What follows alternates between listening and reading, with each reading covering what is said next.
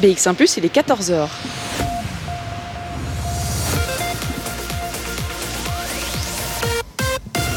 BX1 ⁇ Radio de Bruxelles.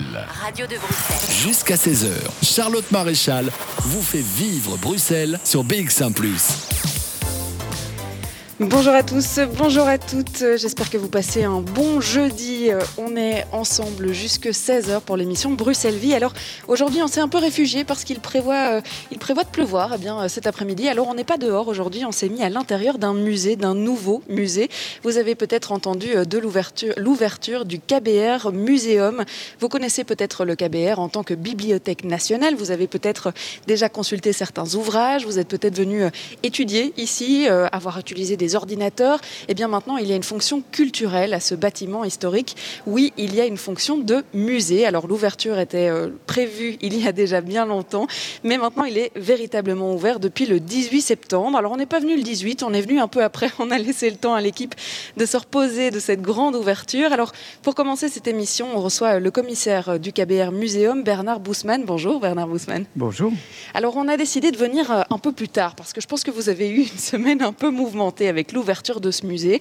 C'est vrai qu'il avait dû, il aurait dû ouvrir euh, déjà au mois de mai, si je me rappelle bien. Mhm. Euh, il a été euh, reporté. Alors comment vous avez vécu ce, retard d'ouverture? Est-ce que tout était prêt pour le mois de mai? On a juste mis pause pour pouvoir redémarrer un peu plus tard?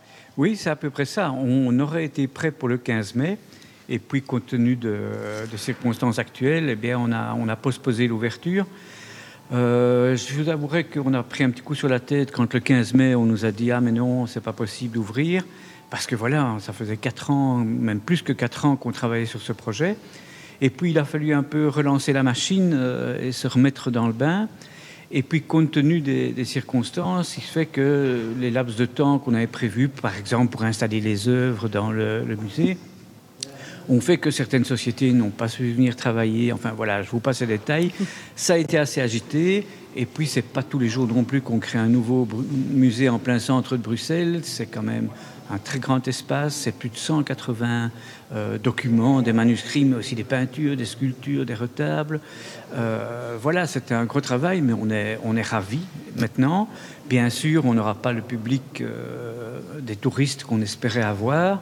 Euh, mais ce sera pour plus tard. Et puis je pense que c'est vraiment l'occasion pour le public belge de venir euh, voir ce musée parce que justement ils vont voir les œuvres, ils et elles vont voir les œuvres dans des conditions exceptionnelles puisqu'il y aura d'office un peu moins de monde. Et puis surtout, c'est un trésor euh, national qui était caché euh, dans la KBR euh, depuis 600 ans. Alors, c'est des manuscrits qui n'étaient pas consultables par le public, uniquement par des scientifiques pour des recherches bien particulières. Et vous vous êtes dit, ben, c'est impossible qu'on garde ça dans nos archives, et puis on, doit quand même les conserver, donc pourquoi pas les montrer à tout le monde?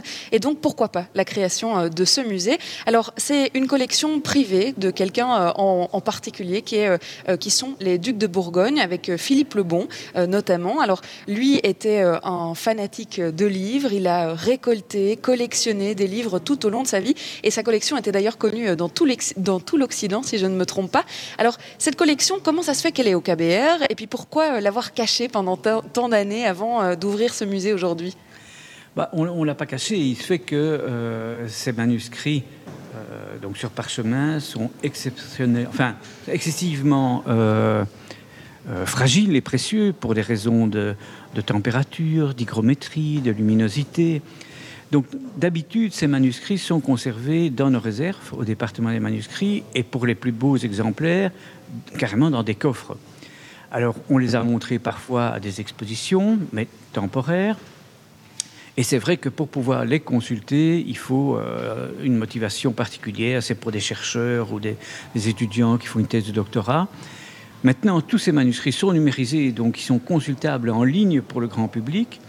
Mais on s'est dit, voilà, c'est notre patrimoine, mais enfin, c'est pas mon patrimoine, c'est le patrimoine de tout le monde, de, de, de chacun, il faut le faire connaître.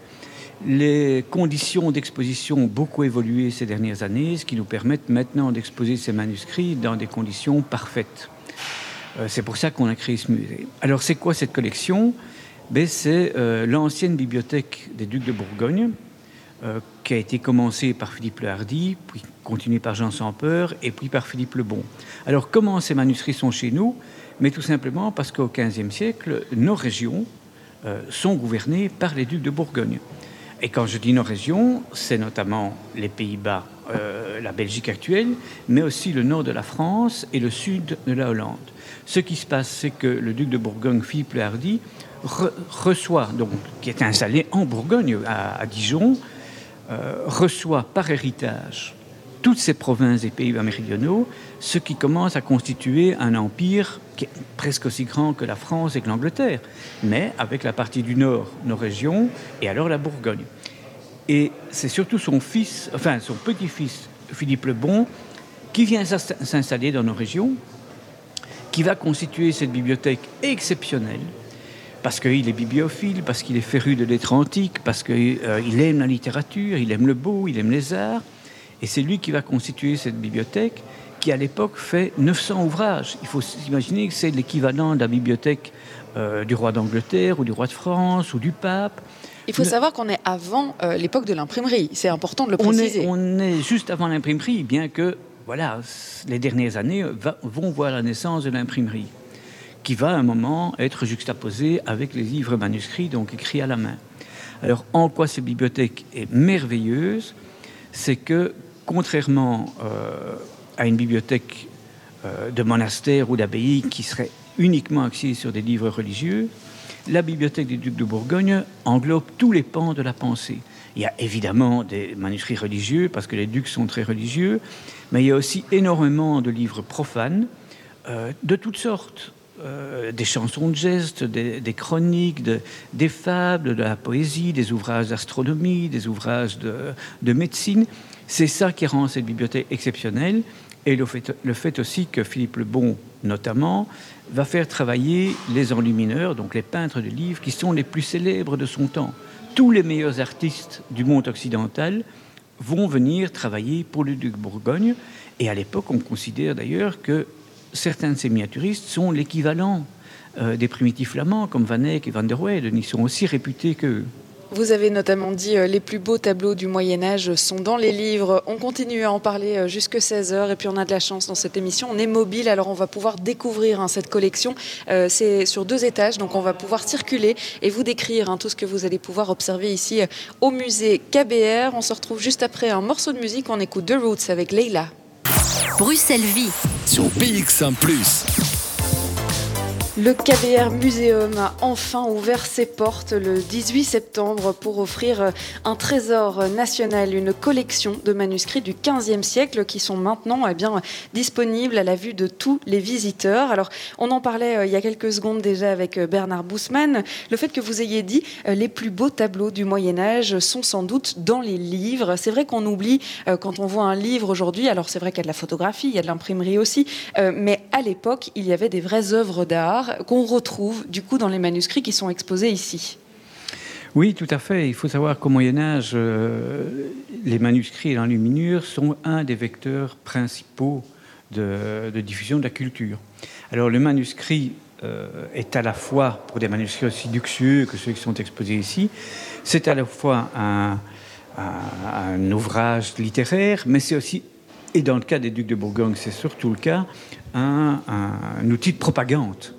Il faut savoir que Philippe le Bon, quand il commente tous ses manuscrits, bien sûr, c'est un, lettré, il les lit, mais c'est aussi pour montrer son propre euh, pouvoir. Et le manuscrit, autant que la peinture de chevalet des primitifs flamands, va justement permettre au duc de montrer sa puissance.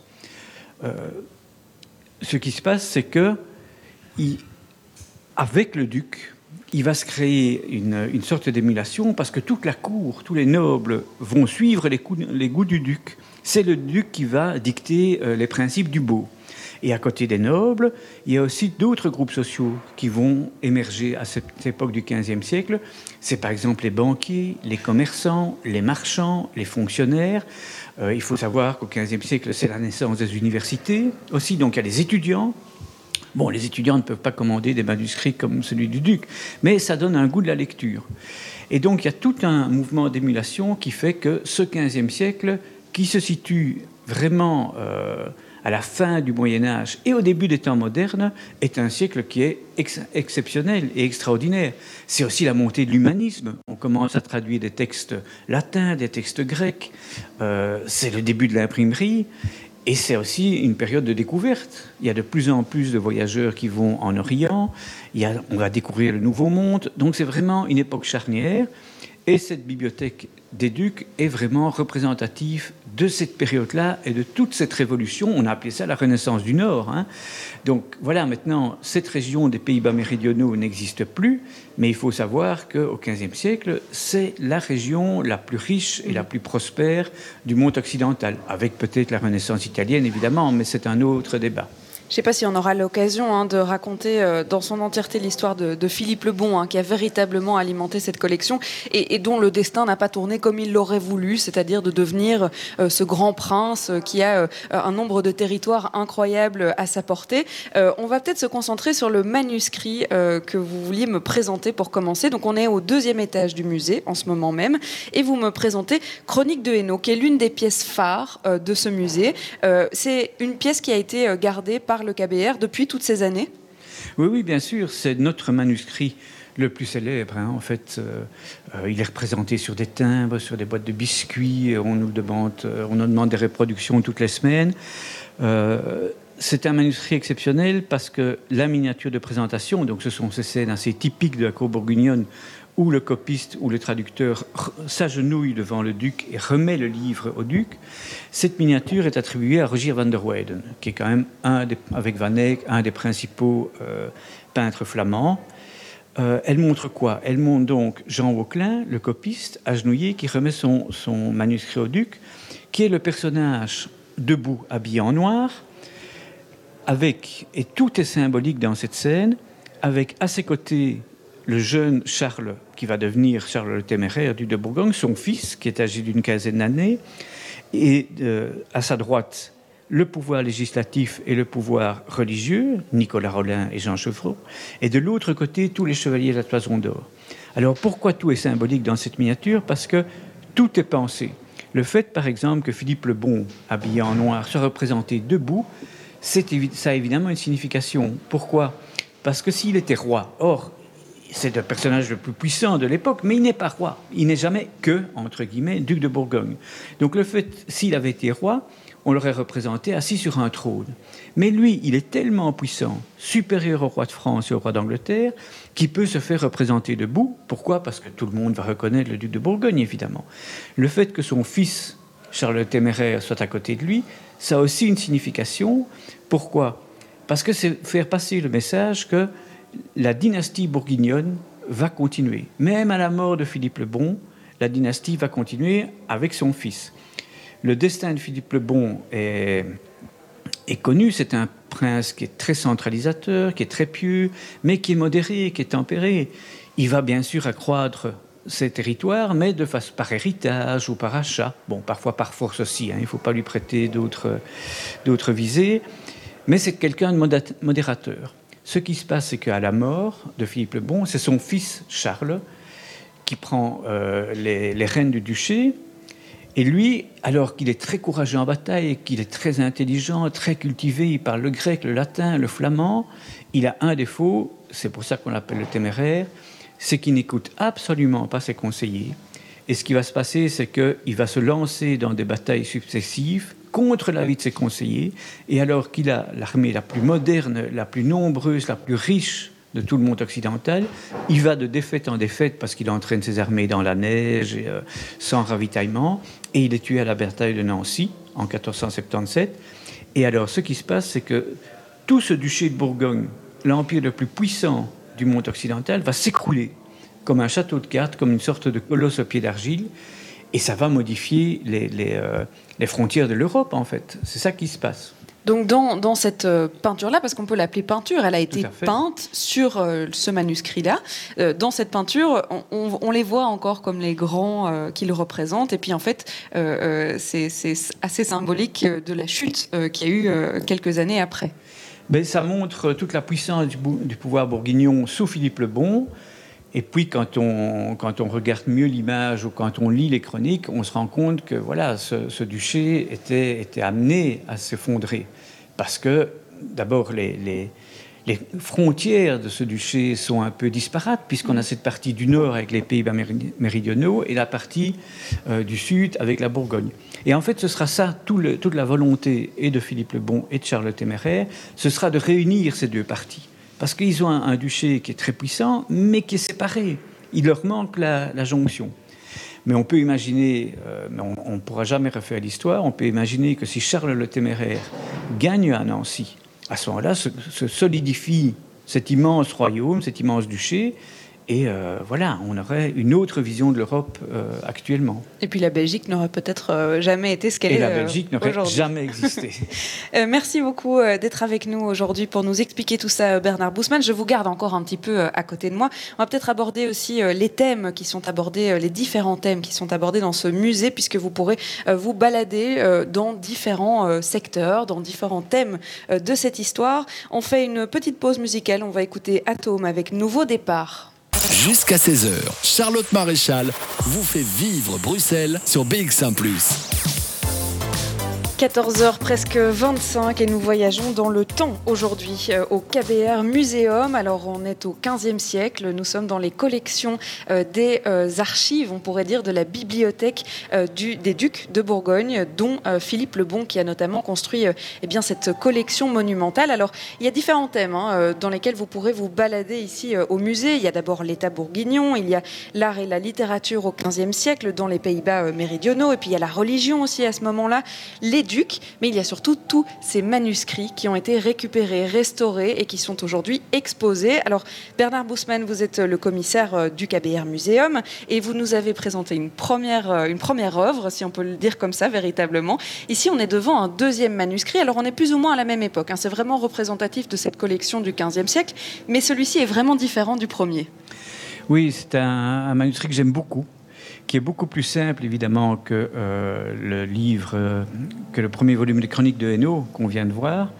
C'est un manuscrit qui a aussi appartenu à Philippe le Bon, ce qui montre bien qu'il y a différents types de manuscrits qui font partie de cette collection. C'est l'image du monde de Gossuin de Metz. Euh, c'est une sorte d'encyclopédie médiévale, comme il y en a beaucoup à l'époque, qui raconte l'histoire du monde, mais aussi la végétation, le monde animal, les astres, ça traite d'astronomie. Et cette partie-ci est très, très amusante. Pourquoi? Parce que euh, Gossuin de Metz raconte euh, les pays, la terra incognita, c'est-à-dire ces régions qu'ils ne connaissent pas. Ils ont entendu, il y a des voyageurs qui sont allés en Orient, ils ont entendu parler, mais il y a très peu de gens qui ont été. Donc ils imaginent plein de choses. Et ici, on est dans un pays où ils, imaginent, par exemple, euh, des régions peuplées de centaures ou d'hommes sauvages, c'est-à-dire des hommes qui sont vêtus de bêtes, qui mesurent plus de 2 mètres de haut, qui habitent dans les arbres, qui se battent avec des massues. Ils imaginent aussi des, euh, des cynocéphales, c'est-à-dire des hommes à tête de chien. Et puis le petit personnage en bleu qu'on voit là, c'est un chiapote. C'est quoi des chiapotes? Ce sont des êtres humains, mais qui n'ont qu'une seule jambe, avec un pied gigantesque. Et quand il pleut, le chiapote va se mettre sur le dos et va mettre son pied au-dessus de sa tête pour se protéger de la pluie. D'accord. Donc ce sont tous des mondes qu'ils imaginent. Euh, ils imaginent que les terres qu'ils ne connaissent pas sont peuplées par ces êtres étranges. Et donc ça donne un imaginaire médiéval qui est excessivement riche. On, il faut, et c'est ce qu'on essaie dans le KBR Museum, il faut un peu casser les codes à propos du Moyen Âge. Ça n'est pas d'abord une période sombre, on s'amuse beaucoup. On, a cette image hein, euh, populaire de se dire que c'est de la torture, c'est de la violence, c'est les guerres, les batailles, etc. Donc on a cette image un peu faussée euh, de, de, de la période noire. Oui, tout à fait. Le terme Moyen Âge, c'est-à-dire un âge qui est entre deux belles périodes, alors que c'est pas, pas du tout le cas. Bien sûr, c'est une période qui est mouvementée. Il y a des guerres, il y a des épidémies, euh, euh, la vie est dure pour, euh, pour les gens. Mais on s'amuse beaucoup, c'est une littérature qui est très riche, ce sont des fables, ce sont des romans de chevalerie, parfois très drôles. Et justement, les miniaturistes peuvent se permettre de libérer leur imagination. Et il y a des scènes très amusantes avec notamment ce qu'on appelle le mundus inversus, c'est-à-dire ce monde renversé, où on va imaginer, par exemple, des, des, escargots qui mettaient en fuite des soldats, ou on va imaginer euh, un âne coiffé d'une mitre qui va enseigner les écritures. Donc on se moque un peu des travers de l'être humain, avec des figures qui sont des figures récurrentes, comme le singe, par exemple, qui est l'antithèse du chevalier et on va trouver des singes qui attaquent des châteaux défendus par des lapins. Donc on veut essayer de casser un peu des idées préconçues sur cette période. Même chose, par exemple, pour la, la, position de la femme au Moyen Âge. on imagine que la femme est dans un château et elle fait de la tapisserie. Elles étaient probablement parfois dans un château et elles ont fait des tapisseries, mais c'est bien autre chose. Il y a des femmes écrivains, il y a des femmes copistes, il y a des femmes, euh, les femmes, les femmes lisent, les femmes composent, il y a des femmes artistes. Donc on essaie de casser euh, et de modifier ces codes dans le musée en montrant des exemples euh, de l'époque en réalité. Alors, dans euh, cet ouvrage-ci, mais dans les autres aussi, vous avez donc des images pour exprimer tout ce qui est dans le manuscrit. Il y a aussi beaucoup de textes, évidemment, qui est écrit à la main, à la plume. Alors, vous allez je vais peut-être poser une, question un peu, un peu bête, mais on arrive encore à lire ici. si on doit se mettre à lire ce manuscrit-là, on arrive encore à les déchiffrer, à les lire?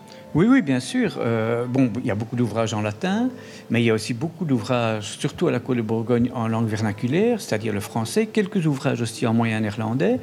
Euh, ce sont des écritures, ça dépend d'une écriture à l'autre, parce qu'il y a toute une catégorie d'écriture, mais l'écriture euh, bourguignonne, ce qu'on appelle la bâtarde bourguignonne, est assez lisible et facilement déchiffrable avec quand même, il faut quand même une certaine habitude parce qu'à l'époque médiévale, on utilise beaucoup d'abréviations, on n'a pas le même système de ponctuation qu'à l'heure actuelle, mais c'est une écriture qui peut être euh, facilement lisible si vous avez notamment des bonnes lunettes, ce qui n'est pas mon cas maintenant. je ne sais absolument pas lire ce manuscrit. Moi, je l'ai devant moi, je ne pourrais pas, lire un mot. C'est-à-dire que si, si, ça devient vite une question d'habitude. Il faut, il faut que l'œil s'habitue vraiment. Euh, euh, au caractère, mais voilà, la, plupart des chercheurs lisent ça je dis pas couramment. Euh, en tout cas, ils sont plus habitués que nous, ça c'est vrai. Euh, Bernard Boussman, vous êtes donc le commissaire du KBR Museum. Il va falloir que je vous rende à votre mission, mais j'ai encore une dernière question pour vous. On en parlera avec la directrice du KBR. C'est vrai que ça fait quatre ans hein, que ce projet est en gestation, si on peut le dire comme ça. après quatre ans de travail sur cette collection, maintenant qu'on voit le résultat de ce musée, vous êtes content de ce que ça donne? Oui, on est, on ravis, franchement. Ça, euh, ça dépasse ce qu'on espérait. Je trouve que les scénographes avec qui on a travaillé, les architectes, les ingénieurs, tous les services techniques ont fait un boulot euh, remarquable. Et franchement, voilà, c'était un challenge parce qu'au départ, nous sommes une bibliothèque. On est la Bibliothèque nationale de Belgique, donc euh, on n'est pas un musée. On est devenu, on reste la Bibliothèque nationale, mais on devient un musée. Mais donc, tout ce qui est, par exemple, circulation, infrastructure, espace, ça a dû être entièrement modifié. Mais on a travaillé, et Sarah, notre directrice générale, en parlera, avec des sociétés qui ont vraiment fait un travail, je pense, exceptionnel. Et puis, c'est pas tous les jours non plus qu'on crée un musée en plein centre de Bruxelles, euh, sur le Mont des Arts, à côté de la gare centrale, à côté de la Grand Place. Euh, euh, voilà, en étant tout près du Codenberg, en étant tout près du musée royal des Beaux-Arts c'est un, un, gros challenge, mais je pense que si, euh, si on n'arrive pas à en faire un succès, c'est qu'on aura vraiment mal travaillé.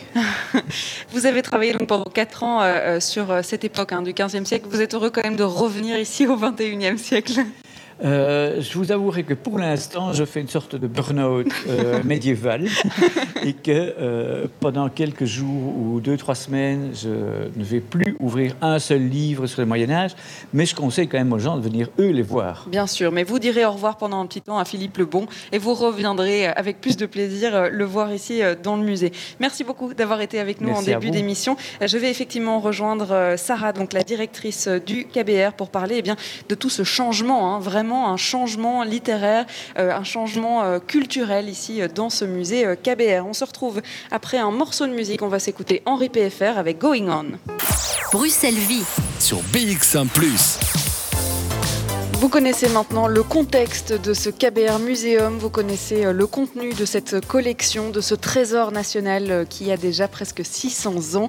Euh, il est temps de parler de, cette, de ce changement radical de la KBR, qui est cette bibliothèque nationale, qui est aujourd'hui devenue un musée et qui, de mieux pour en parler que la directrice de KBR, c'est Sarah Lamens qu'on reçoit. Bonjour Sarah Lamens. Bonjour. Alors c'est vrai que, je le disais, tout le monde connaît la KBR comme cette bibliothèque. Alors pour vous dire très franchement, personnellement, j'y ai passé un temps incroyable en blocus en tant qu'étudiante euh, pour venir étudier. C'est un espace euh, de concentration euh, qui nous permet vraiment de, travailler. Alors, il y a aussi tous les chercheurs, tous les scientifiques qui viennent consulter des livres.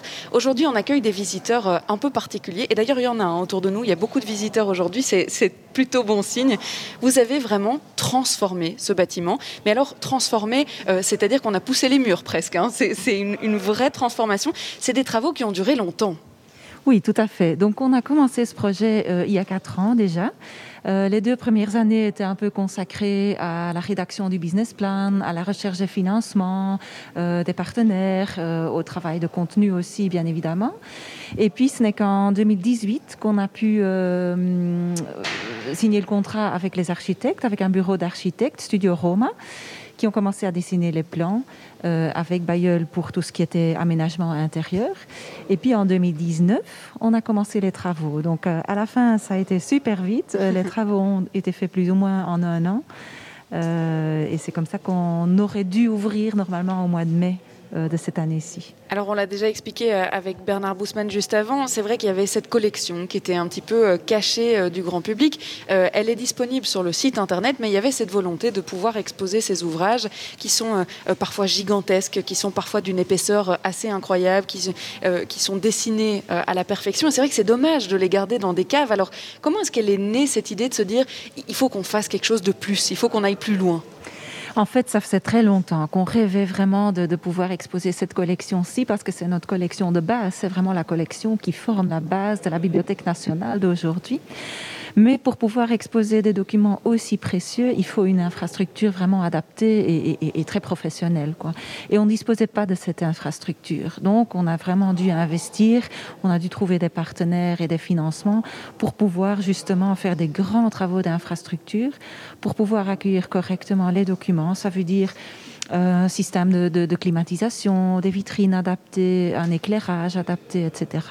Mais aussi, autre aspect, pour pouvoir accueillir euh, des, tour, des, des, touristes et des visiteurs internationaux. Parce que là aussi, il faut quand même un accueil correct, il faut des endroits qui soient accessibles pour les PMR, etc. Et on avait encore des espaces qui, n'étaient pas du tout accessibles. Donc c'était vraiment un projet euh, global qu'on devait mettre en place avant de pouvoir montrer euh, les perles au public.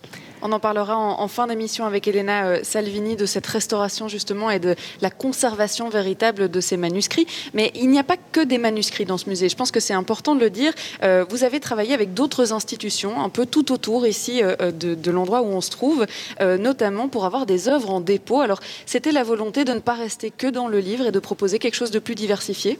Tout à fait, parce que bon, on pense qu'une exposition avec rien que des livres, ça risque d'être un tout petit peu ennuyant.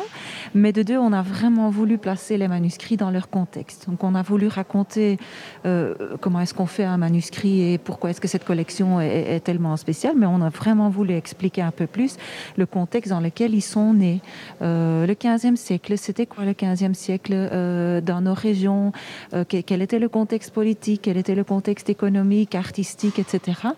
Et on n'a pas trouvé mieux que d'illustrer ça avec d'autres pièces comme des retables, des sculptures, des tableaux euh, même des armes, euh, des objets, vraiment un peu de tout, pour que ça, ça devienne quelque chose d'un peu vivant et de, de dynamique et qu'on puisse illustrer un, un, contexte un peu plus global. Ce sont des pièces qui viennent d'où euh, à Bruxelles? De quelle institution?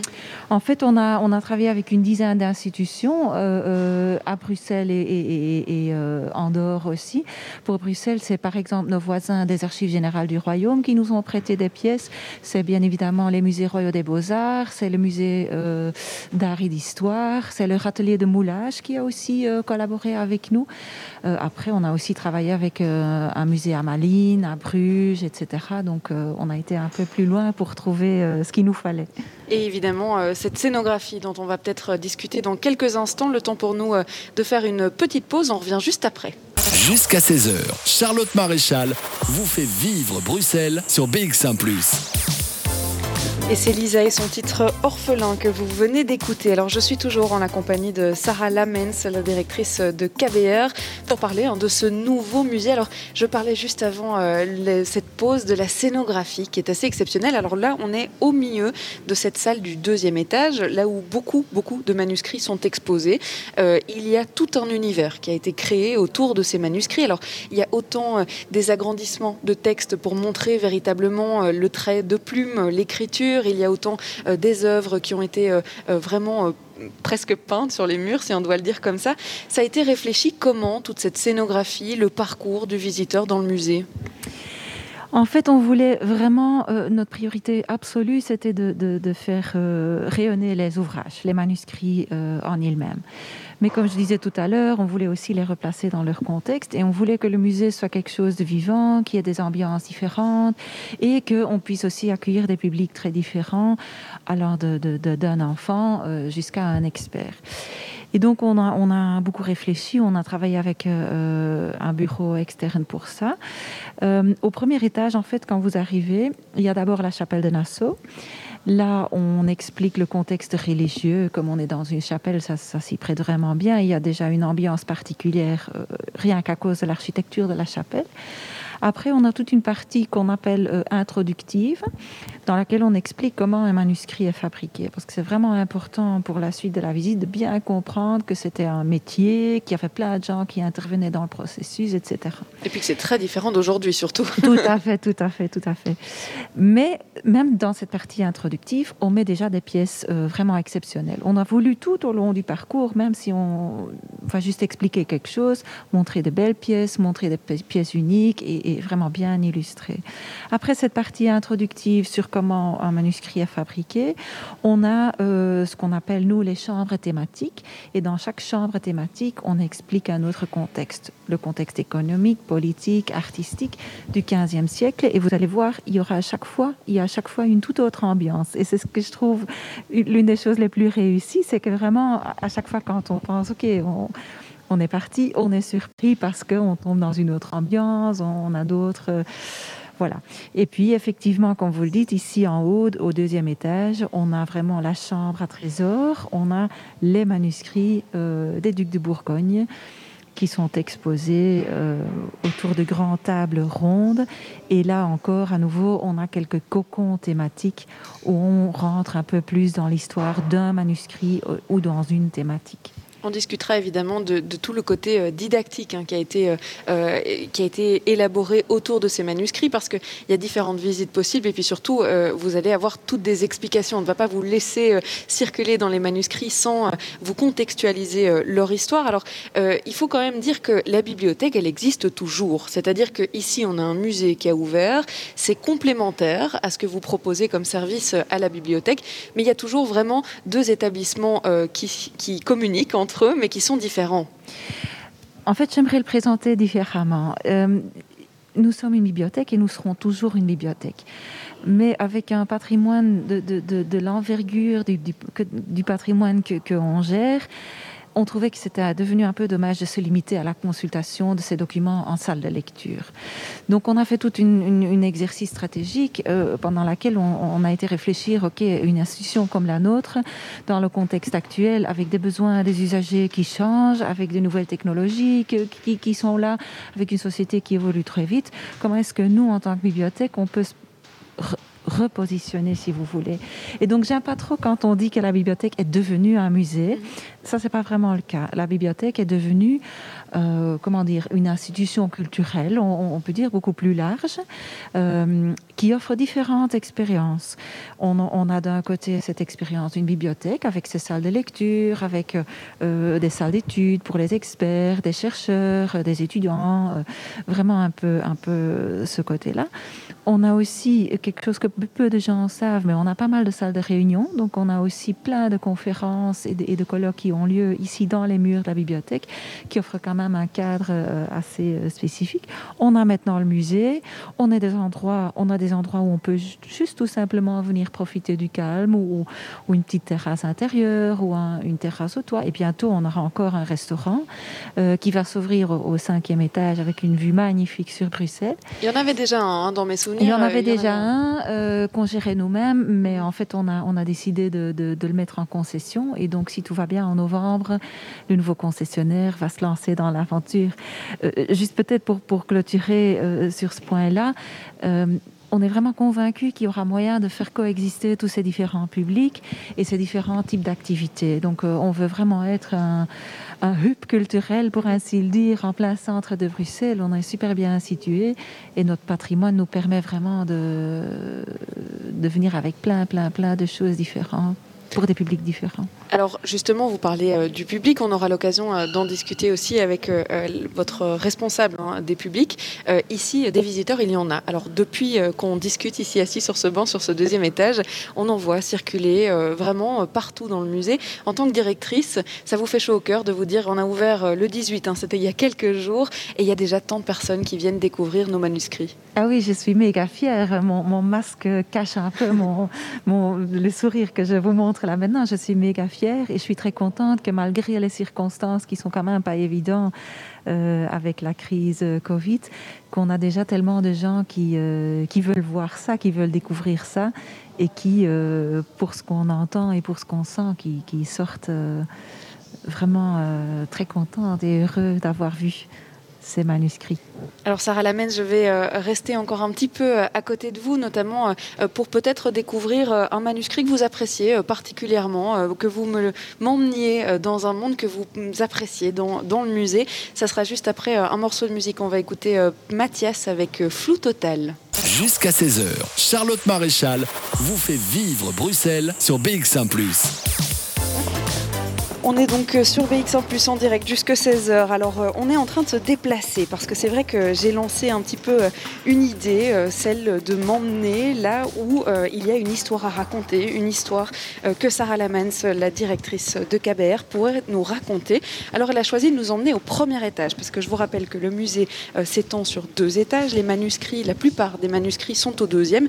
Ici, on est au premier. Alors vous m'emmenez voir une maquette une maquette pardon, qui a été euh, réalisée à l'identique. Alors elle raconte quoi cette maquette? En fait, c'est une euh, maquette euh, de la grue de Bruges, comme on dit. C'est une maquette qui a été construite fin 13e siècle et qui se trouvait dans la ville de Bruges et qui était en fait une, sorte de grue de déchargement. Mais ce qui est très très très chouette avec cette grue, enfin très chouette, euh, ce qui est assez euh, spécial, c'est qu'elle a des grandes roues. Et pour faire fonctionner la grue, à l'époque, maintenant c'est pas plus, plus possible bien évidemment, euh, il y avait des enfants qui devaient courir dans la roue pour faire, fonctionner la grue, pour faire monter les, tonnes de vin, et, etc. Alors pourquoi des enfants? Pourquoi est-ce qu'on mettait des enfants dans ces roues? Ah, voilà, parce que du coup, il fallait pas faire la roue euh, trop grand et parce que les enfants ont plein d'énergie ah, et pouvaient faire, euh, faire fonctionner euh, la grue. Et la grue était vraiment un symbole de la prospérité de Bruges à cette époque-là. Et donc, on a, on a pu, grâce au soutien de, de l'association Amis de KVR, on a pu reconstruire la maquette et elle nous aide à expliquer le contexte économique et politique de l'époque des, des manuscrits et des ducs. La maquette ne fait pas partie de la collection, il faut quand même le dire. Donc c'est vraiment euh, un accessoire, si on veut dire, pour justement expliquer aux visiteurs comment ça se passait. Et puis euh, on le disait qu'il y avait un côté religieux à la chapelle. Euh, on n'ira peut-être pas parce qu'il y a un film notamment, alors on ne s'entendrait pas très bien. Ici, on est plus à côté. on parlait d'armes hein, qui ont été prêtées et qui resteront là. Alors il y a un détail, c'est que les manuscrits, vous en avez des centaines et des centaines et des centaines. Vous n'avez pas pu tous les mettre, ça n'est pas possible. Non, ça n'est pas possible tout. Donc la collection des Ducs euh, en elle-même comporte encore plus ou moins 300 manuscrits. On en montre au deuxième étage 40, euh, mais comme ils sont tellement euh, fragiles, ils vont devoir changer trois fois par an. Donc trois fois par an, on mettra d'autres manuscrits de la collection, ce qui est un peu embêtant pour nous parce que c'est à chaque fois un peu de boulot, mais ce qui offre la possibilité aux visiteurs de revenir et de voir de nouvelles choses à chaque fois quand ils viennent. Donc c'est quand même, je pense, un atout qui nous permet aussi de, de garder un peu vivant ce musée et de montrer euh, souvent d'autres choses. Merci beaucoup euh, Sarah Lamens d'avoir été euh, avec nous. Je rappelle que vous êtes la directrice de KBR. Dans quelques instants, on parlera de, avec Elena Salvini et eh bien, de la conservation hein, de ces manuscrits. Ça sera juste après une petite pause. BX1 ⁇ Radio de Bruxelles. Jusqu'à 16h, Charlotte Maréchal vous fait vivre Bruxelles sur BX1 ⁇ Et aujourd'hui, on vous fait découvrir le KBR Muséum qui a ouvert ses portes le 18 septembre. C'est tout nouveau. Et je dois vous dire qu'il y a un monde assez incroyable dans les salles d'exposition ici euh, au KBR. Alors pour ceux qui ne savent pas où se trouve cette bibliothèque nationale devenue musée hein, aujourd'hui, euh, ou en tout cas qui accueille aujourd'hui un nouveau musée, c'est juste à côté du Mont des Arts. D'ailleurs, on voit le Mont des Arts euh, par les vitres là où on se trouve dans l'exposition. J'espère qu'on aura l'occasion de rencontrer l'un ou l'autre visiteur pour avoir leurs impressions sur ces manuscrits. Mais je vous ai promis depuis le début de cette émission de vous parler de la conservation des manuscrits, puisque euh, pour vous rappeler un peu le contexte, tous les livres qui sont exposés datent du XVe siècle. Ils font partie de la collection des ducs de Bourgogne qui ont été euh, vraiment collectionnés au fur et à mesure des années. Alors on accueille avec nous euh, dans cette émission Elena Salvini. Bonjour Elena Salvini. Bonjour. Vous êtes co-commissaire de cette exposition et c'est vrai qu'on va parler un petit peu de, comment est-ce que ces, ces ouvrages ont réussi à vivre 600 ans, à arriver jusqu'à nous aujourd'hui dans la collection KBR. Comment est-ce qu'on conserve un ouvrage comme ça? Euh, bah, D'ailleurs, il faut savoir que c'est tout à fait exceptionnel d'avoir euh, pu conserver une, collection aussi complète. On parle de presque 300 manuscrits qui ont traversé six siècles, alors qu'à l'origine, il, y avait, il y en avait presque 900. Et euh, c'est assez incroyable, c'est un fait très très rare. Et ces manuscrits nous sont parvenus dans des conditions qui sont quand même excellentes. Euh, ils ont traversé pas mal de vicissitudes, pas mal de... Il y a eu pas mal d'accidents. On parle par exemple de deux incendies euh, au Kaudenberg. On parle de. Ils ont été déportés euh, à Paris alors, lors de l'occupation française sous Napoléon. Ils ont été transportés un peu comme ça, un vrac sur des charrettes jusqu'à la bibliothèque française. Et ben voilà, ils ont, ils ont bien accusé le, le coup et euh, sans parler de, guerre mondiale, enfin voilà, plein, plein d'histoires. Mais euh, c'est extrêmement rare d'en avoir conservé dans un si bon état à 300. Et euh, les manuscrits sont des objets très sensibles, principalement aux agents atmosphériques, notamment à l'humidité, à la température. dans le musée, on a installé des vitrines étanches qui le protègent et euh, qui sont euh, constamment monitorés. Et du coup, on fait en sorte de garder une humidité relative et en température euh, le plus possible fixe et stable. C'est comme si on avait des organismes vivants en fait sous ces vitrines, puisqu'il faut les surveiller, il faut être sûr qu'il n'ait pas trop d'humidité, pas assez. C'est des mesures fixes et sont constamment monitorées. Et ben, ils sont des organismes vivants parce que c'est du, parchemin, c'est d'origine animale, les pigments sont d'origine végétale et ils sont, ils sont sensibles à toutes ces variations et aussi euh, à la lumière, par exemple. La lumière peut euh, oxyder euh, les pigments, elle peut décolorer les miniatures et du coup, ça aussi, c'est un aspect surveillé. Mais il faut aussi quelque part trouver un compromis parce qu'on ne peut pas les exposer dans l'obscurité totale on fait attention, il y a des filtres UV sur toutes les fenêtres de l'exposition, mais, euh, mais aussi la, lumière est vraiment dosée et ça aussi, on, on, calcule aussi la quantité de luxe que chaque euh, page euh, absorbe. Et, ça veut dire qu'on va tourner les pages dans, dans les vitrines pour éviter d'user une page en particulier ou bien on ne va pas jusque-là ah les, pages sont photosensibles, les parchemins, mais surtout les miniatures et l'encre. Et euh, on calcule la quantité de lumière que chaque folio exposé va recevoir, et on sait que dans euh, quatre mois, et du coup euh, trois fois par an, on, devra changer la, page exposée, voire les manuscrits. D'accord. Alors vous avez décidé de m'emmener dans une des parties euh, de, ce musée qui expose eh bien, les pauvres malheureux qui ont été abîmés par cette histoire. Alors il y en a un qui a brûlé, il y en a un qui a été arraché de sa couverture, l'autre qui a terriblement moisi hein, dans l'humidité. Il n'est pas bien. Il n'est pas en bonne santé. Ça, c'est des exemples eh bien, d'une partie de la collection qui a manifestement été détruite dans l'histoire. Oui. Ici, les, manuscrits exposés euh, ne, font pas partie spécialement de la collection des Ducs de Bourgogne, mais on trouvait que c'était intéressant de montrer euh, tout ce qui peut arriver en manuscrit. Pourquoi la collection des Ducs de Bourgogne est si exceptionnelle? Ben Parce qu'ils euh, sont encore dans un très bon état et ils sont magnifiques, alors que normalement, les manuscrits ne nous parviennent pas aujourd'hui dans cet état-là. On a un manuscrit brûlé, effectivement, une couverture qui a été arrachée. on refaisait souvent le, les, les, reliures des livres. Et celle-là, elle était complètement arrachée. On voit encore des traces de, des fils de, de couture sur le dos. Et on voit encore presque l'écriture de certaines pages qui ont été imprimées dans la couverture tellement. c'est ça. Mais ça, c'est parce qu'on a utilisé, on a récupéré, enfin, on a fait du recyclage d'une page pour recouvrir l'intérieur de la reliure. D'accord. Et euh, puis un autre livre qui a été euh, en partie rongé par les insectes et en partie euh, affecté par des moisissures. Il faut savoir que l'un vient souvent avec l'autre parce que les insectes se nourrissent de, de moisissures, etc.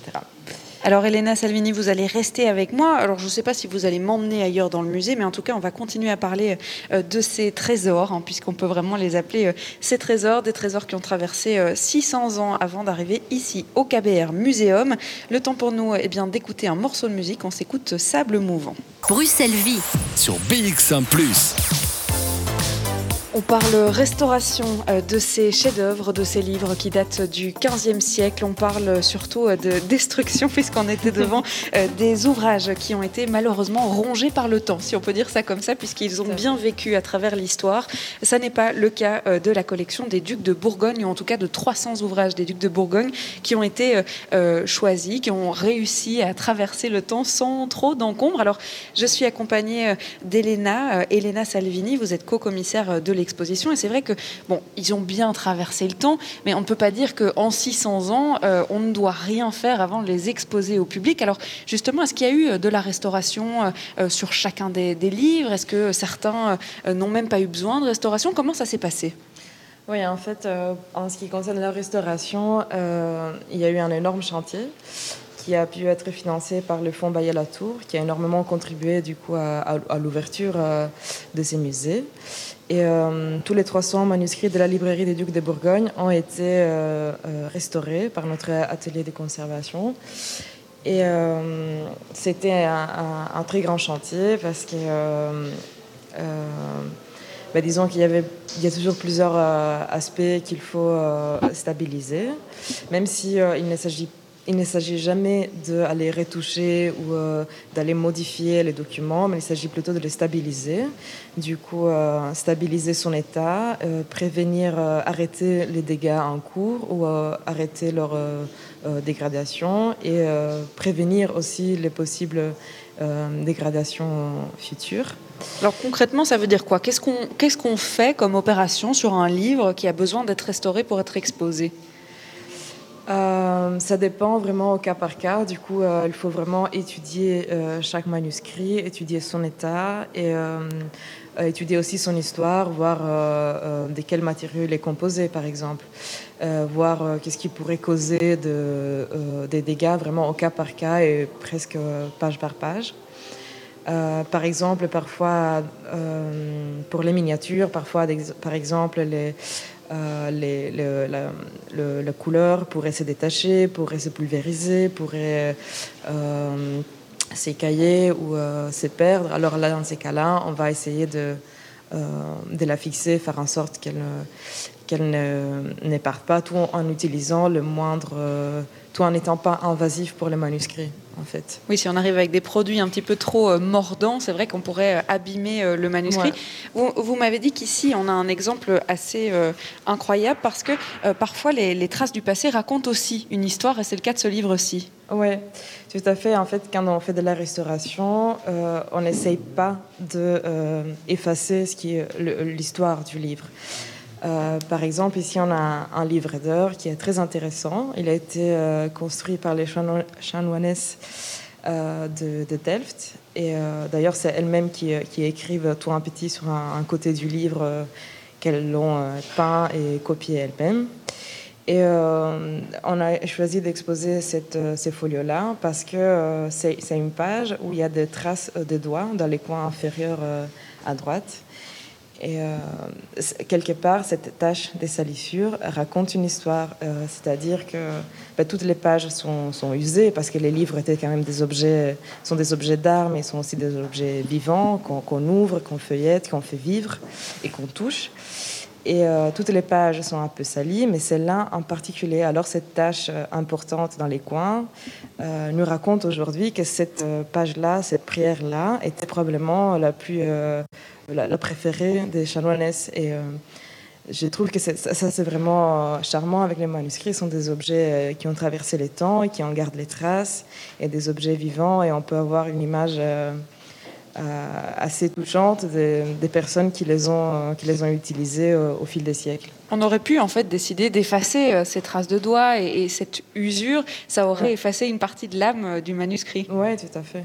On va continuer à découvrir euh, les manuscrits que vous nous présentez. Il y en a un en haut, si je ne me trompe pas, que vous aviez envie de nous montrer. On va le faire eh bien, juste après une petite pause avec euh, Iliona. Euh, je vais proposer du coup à Elena Salvini de nous emmener là où le manuscrit. Enfin, en fait, je sais même pas où vous m'emmenez. Où est-ce que vous m'emmenez? Je vous amène au, premier étage où du coup on va vraiment entrer à nouveau dans, dans le cœur, dans les noyaux durs de la euh, collection des Ducs de Bourgogne.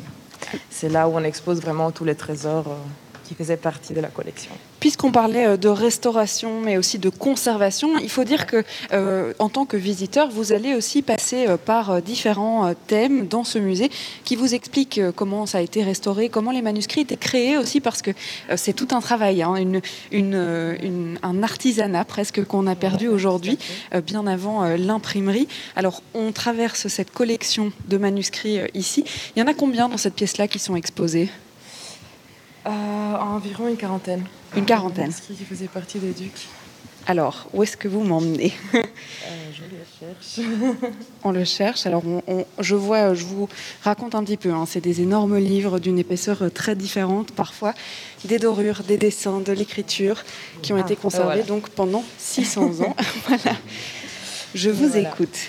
Alors ça, c'est un livre de prières, un livre d'heures qui appartenait à Philippe Léhardy et qui après a été transmis en héritage à Marguerite de Bavière, Philippe le Bon, etc. Toute la, en héritage, voilà. Et euh, il est très intéressant parce que dans les premières euh, pages, il y a des folios qui ont été ajoutés. Il faut savoir que les ducs de Bourgogne étaient très dévots à la Sainte Véronique. Sainte Véronique, c'est une femme euh, pendant la, procession du Christ euh, lors des sacrifications, avait tendu un, drap, un tissu euh, à Jésus pour qu'il puisse essuyer son visage. Et la, croyance veut que le visage du Christ soit resté imprimé sur les tissus. Et les ducs de Bourgogne étaient extrêmement dévots envers cette Sainte Véronique. Et il y a tout un culte derrière cette, cette sainte, qui était censée protéger de la mort subite, de la mort euh, euh, soudaine et sans en dehors des sacrements. Et euh, sur, ces manuscrits, ils ont, ajouté des pages où on voit cette sainte.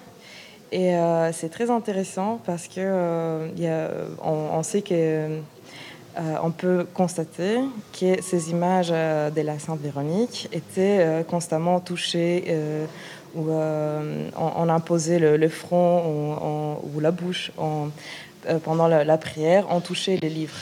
Et, euh, et, ça, évidemment, on les laissait des traces sur, sur les pages aussi. C'est vrai que la page qu'on a devant nous, alors il y a plusieurs ouvrages qui a à côté qui sont presque d'une blancheur écarlate si on le compare à ce livre-ci, qui est en fait très très usé.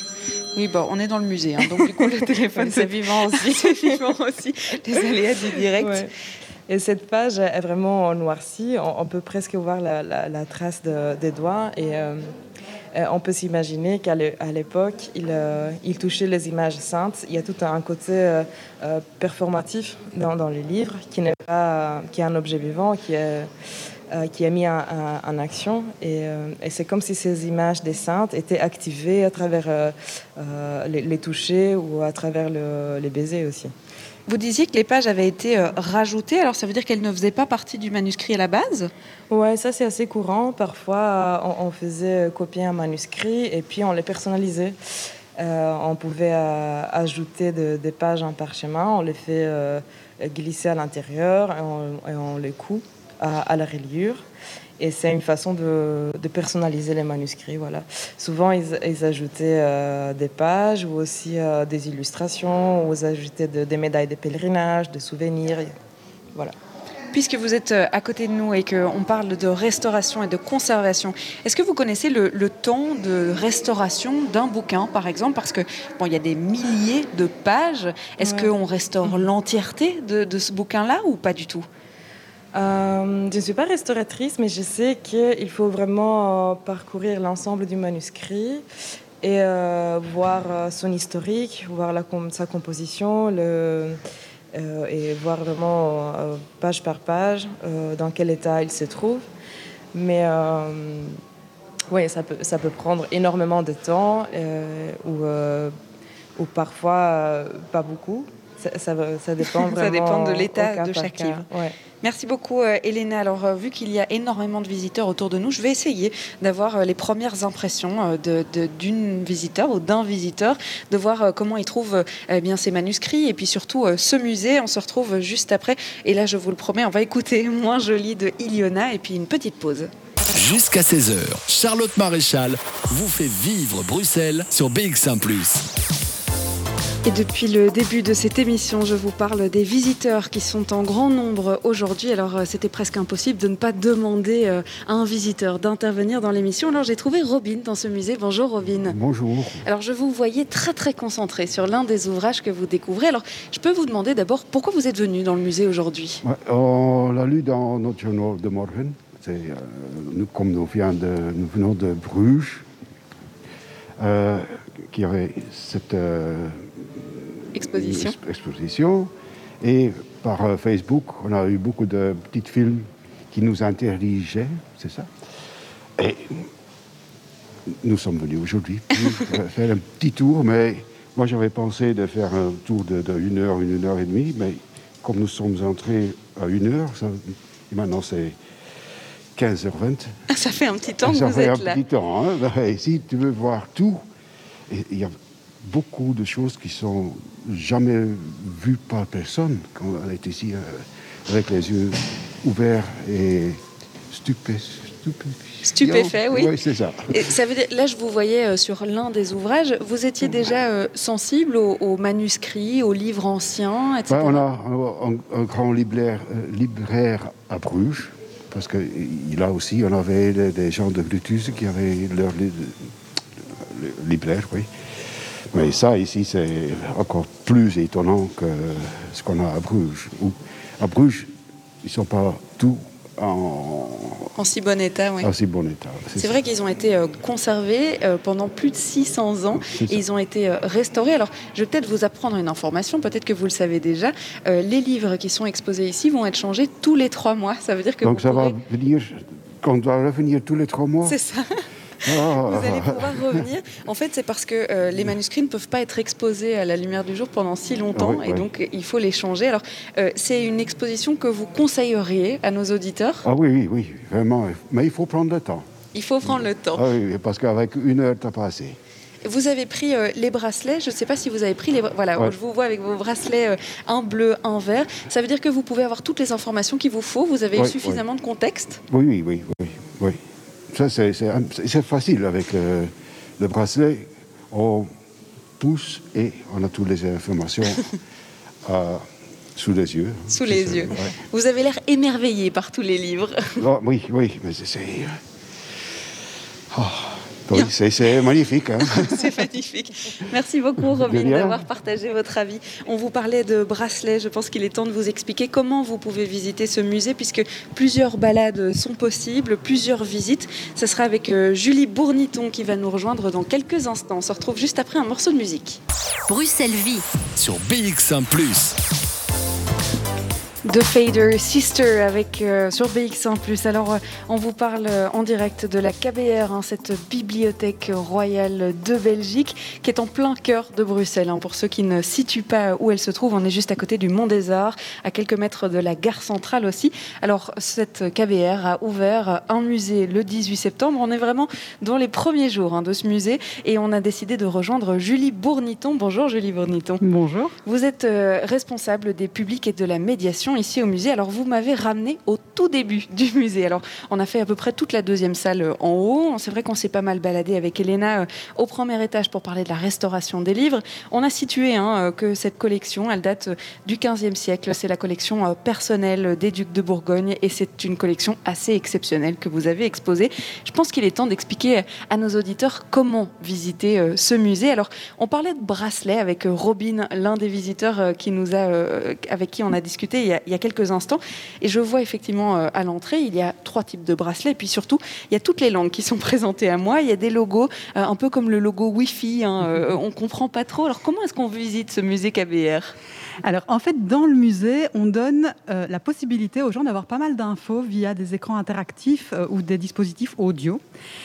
Et ce, dans cinq langues. Et pour activer tous ces dispositifs d'infos, eh bien, vous avez besoin d'un petit bracelet qu'on reçoit à l'entrée du musée. Et donc ce bracelet, on l'active à l'entrée avec une langue et un type de parcours, un type de profil de visite. Alors on en propose trois. Le premier, c'est euh, bah, la visite, disons, classique quelqu'un qui est curieux de découverte, qui n'a pas envie de passer trop longtemps dans le musée, qui n'a pas spécialement de connaissances préalables sur le Moyen Âge ou sur les manuscrits, ben, il peut prendre le profil découverte. Celui qui, ou celle d'ailleurs, qui est peut-être plus connaisseur, qui a plus de temps, euh, il peut passer sur le profil approfondi, qui lui va durer ben, un peu plus longtemps et demander quelques prérequis déjà un peu plus, euh, plus avancés. Et puis, on a un troisième parcours qui est ce qu'on appelle la visite ludique, qu'on peut associer à un parcours enfant, mais on sait que beaucoup d'adultes sont des grands enfants et aiment souvent ce genre d'approche. Et donc là, ce qu'on va proposer, euh, au niveau des audios et des explications, bah, c'est des explications plus justement plus amusantes. Quand on va parler d'animaux, bah, souvent c'est les animaux qui vont parler eux-mêmes d'eux. Et puis pour la découverte des pièces, là, on va proposer en fait de, à partir d'un détail, euh, d'une miniature, essayer de retrouver le document dans les vitrines, celui qui correspond, et puis on pose une petite question sur ce document, et quand on a bon, on a les infos qui correspondent. Chasse au trésor, définitivement. Oui, tout à fait. Alors c'est vrai que vous avez euh, démarré il y a que quelques jours, hein. vraiment, véritablement, il y a que quelques jours. Il y a trois visites qui sont proposées, et il y a un monde incroyable à l'intérieur. Alors je dis un mot incroyable, euh, on est bien évidemment dans les mesures sanitaires. C'est peut-être parce qu'on n'a plus l'habitude de voir du monde justement, mais tout le monde est à distance. Il y a véritablement moyen de rester à 1m50 l'un de l'autre. Ça veut dire que tout a été pensé en termes de circulation, justement à cause du Covid, parce que je rappelle que le musée devait ouvrir au mois de mai, que le Covid a un petit peu changé les plans, que nous sommes maintenant euh, au mois de septembre. Donc, euh, est-ce que la circulation véritable du musée a été transformée à cause de tout ça?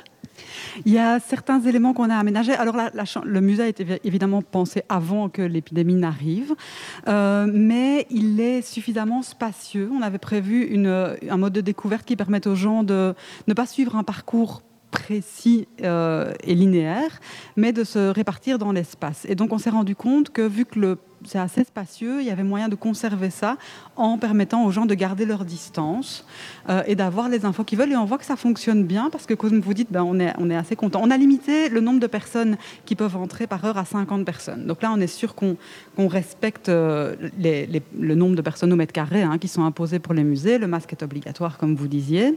Et pour tous nos écrans, j'ai parlé de beaucoup de dispositifs numériques, on distribue aux gens à l'entrée un stylet numérique qui permet d'éviter euh, qu'il y ait trop bah, de, toucher avec ses doigts. Et alors, il y a du gel aussi qui est disponible un peu partout. Donc, on est vraiment euh, très, très safe.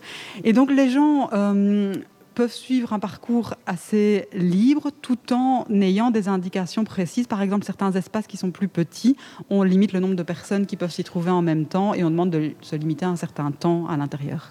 Alors nous, on a eu la chance d'avoir des guides un peu particuliers hein, pendant cette émission, euh, la directrice de la KBR, euh, les deux commissaires euh, d'exposition. On va peut-être se mettre dans la peau d'un visiteur pendant quelques instants, rentrer dans le musée avec ses bracelets, comme si on allait découvrir cet univers et cette collection des ducs de Bourgogne. Alors je vous propose ça dans un instant, juste après une petite pause. Bruxelles Vie sur BX1 ⁇ on vous fait vivre le KBR Muséum, ce nouveau musée euh, qui a ouvert ses portes le 18 septembre. Alors on s'est mis dans la peau d'un visiteur. C'est vrai qu'on a eu une visite un peu particulière hein, dans l'émission Bruxelles Vie. Et là, en compagnie euh, eh bien, euh, de Julie Bourniton, nous avons décidé de nous rendre au début, au commencement. Alors si vous entendez de la musique derrière nous, c'est bien normal. Nous nous trouvons à présent dans la chapelle. Je n'avais aucune notion de... Je ne savais pas qu'il y avait une chapelle dans la KBR, dans cette bibliothèque. Ici, on est véritablement dans un endroit qui n'était pas ouvert au public ou bien il était déjà ouvert au public qui était ouvert au public quand on avait des expositions temporaires et parfois pour des visites guidées. Mais donc c'était très ponctuel et très rare. Et un des projets à l'intérieur de ce projet de musée et de réaménagement des espaces, c'était de rendre ce lieu accessible au public en permanence. Alors, on est à la chapelle parce que c'est là où tout commence. Il y a un petit film, un film d'introduction, pardon, qui vous raconte hein, cette histoire euh, qu'on raconte depuis le début de l'émission, euh, l'histoire euh, des ducs de Bourgogne et comment est-ce que cette collection, eh bien, est née au fur et à mesure des années, au fur et à mesure des 600 ans. Et alors, ce qui est marrant, c'est qu'il y a un personnage qui nous raconte cette histoire, qui est projeté sur un mur. Il y a comme si la chapelle s'animait hein, avec des personnages animés. Et ce personnage historique, elle a une histoire aussi. Tout à fait. Donc celle qui va nous raconter l'histoire des ducs de Bourgogne et de leur librairie, c'est Christine de Pisan. Et Christine de Pisan, c'est une euh, femme écrivain, une écrivaine de la fin du XIVe et du début du XVe siècle qui est connue pour être la première femme à avoir vécu de sa plume en littérature française. Et donc elle, vivait et elle travaillait à Paris et c'est elle qui va nous, raconter cette histoire sur euh, le mur de la chapelle de Nassau, comme vous l'avez dit.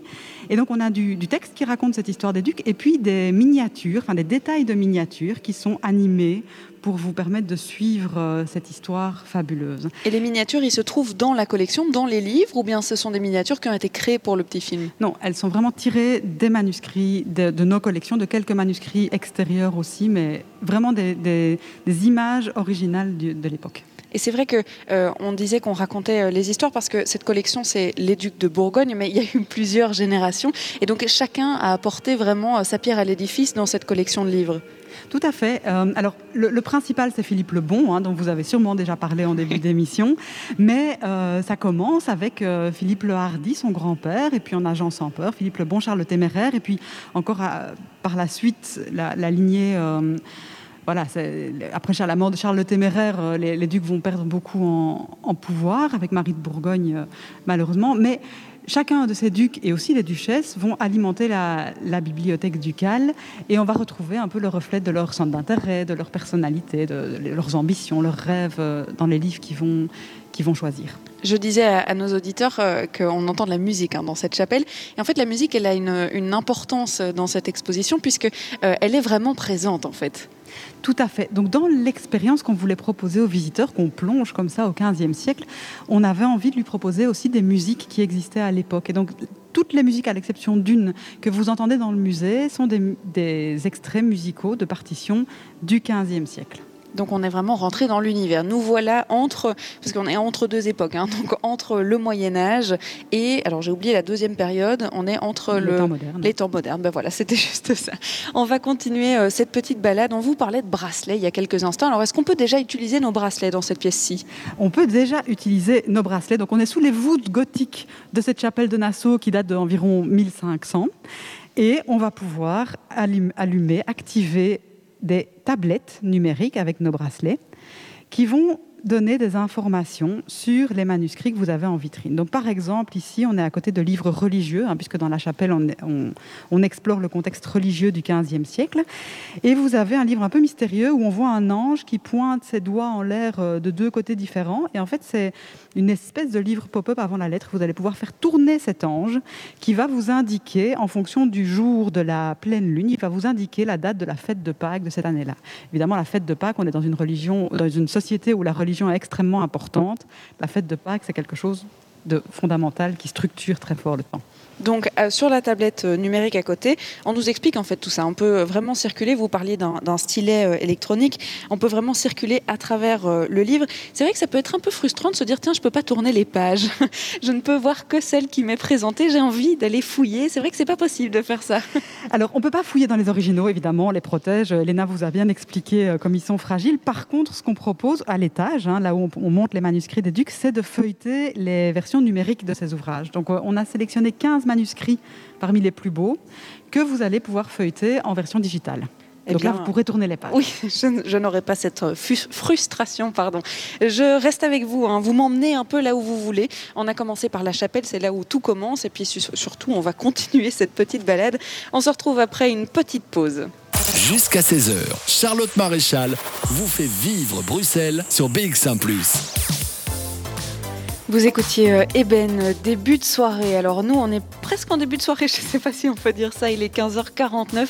On est toujours en direct du musée KBR, ce trésor national, cette bibliothèque des ducs de Bourgogne qui est enfin exposée au grand public. Alors on m'a emmené dans la chapelle, on vous a fait découvrir un petit peu l'ambiance sonore qu'il y avait là, le petit film de présentation, puis surtout on vous a quand même expliqué déjà beaucoup euh, de ce que vous allez pouvoir découvrir euh, dans le musée. Il y a, c'est vrai, une pièce dans laquelle on ne s'était pas encore arrêté et alors, je suis toujours avec euh, Julie Bourniton et c'est une pièce assez importante parce que euh, c'est la première pièce qu'on traverse après la chapelle avant de découvrir les manuscrits. C'était important d'expliquer euh, comment ce support, ce manuscrit, ce livre avait été créé avant même de montrer quelques ouvrages. Oui, en effet, parce qu'aujourd'hui, l'image qu'on peut avoir d'un livre, on peut avoir du mal à comprendre pourquoi euh, avoir une, bibliothèque de 900 manuscrits, de 900 livres, ça paraît aussi exceptionnel.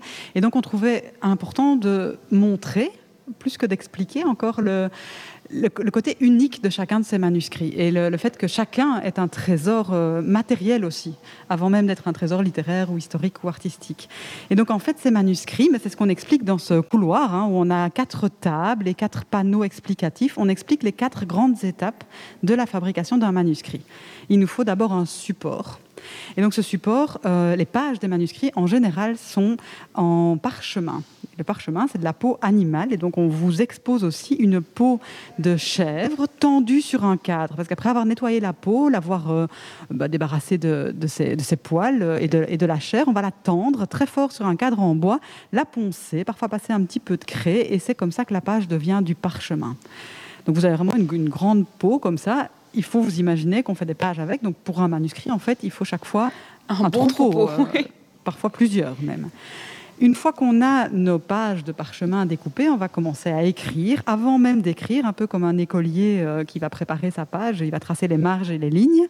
On va faire ce qu'on appelle la réglure. Et donc le copiste trace les lignes et puis il va commencer à faire son, encre, fabriquer son encre et copier la fameuse plume d'oie hein, pour copier le texte à l'encre. Alors ça prend du temps on a un écran interactif dans le musée qui va proposer aux visiteurs d'essayer d'écrire eux-mêmes comme un copiste médiéval. Et à la fin de leur exercice de copie, on évalue leur temps et on leur dit ben voilà, vous auriez mis en fait 362 euh, jours pour écrire les 300 folios de ce manuscrit. Évidemment, c'était un métier. Hein. donc, il y avait des gens euh, qui écrivaient toute la journée pour recopier euh, les manuscrits, euh, pour en faire des copies notamment. Ça, c'était juste avant l'imprimerie. Hein. L'imprimerie, heureusement, a changé ça. C'est vrai qu'aujourd'hui, on ne s'imagine pas hein, que tout était recopié à la main, chaque page, par des gens qui, avaient envie de doubler ce livre, de tripler ce livre. Tout à fait. Et donc, à l'époque, copier n'était pas un crime, c'était une nécessité pour, pour pouvoir reproduire les, les textes. Une fois que le texte était copié, alors, il faut savoir que le copiste faisait aussi un travail de, mise en page. Il prévoyait les espaces pour dessiner après les lettrines, dessiner les miniatures qui allaient venir compléter le texte. Et donc, c'est ensuite le travail d'illustration. C'est la fameuse enluminure hein, qui vient de illuminar et qui amène de la lumière dans le, dans le manuscrit, où on va poser et, polir la feuille d'or, et puis on va ajouter les, couleurs et les, et les, détails, couleurs qui sont fabriquées à partir de, de matériaux naturels qu'on montre aussi dans ce, dans ce petit couloir didactique qu'on est en train de traverser.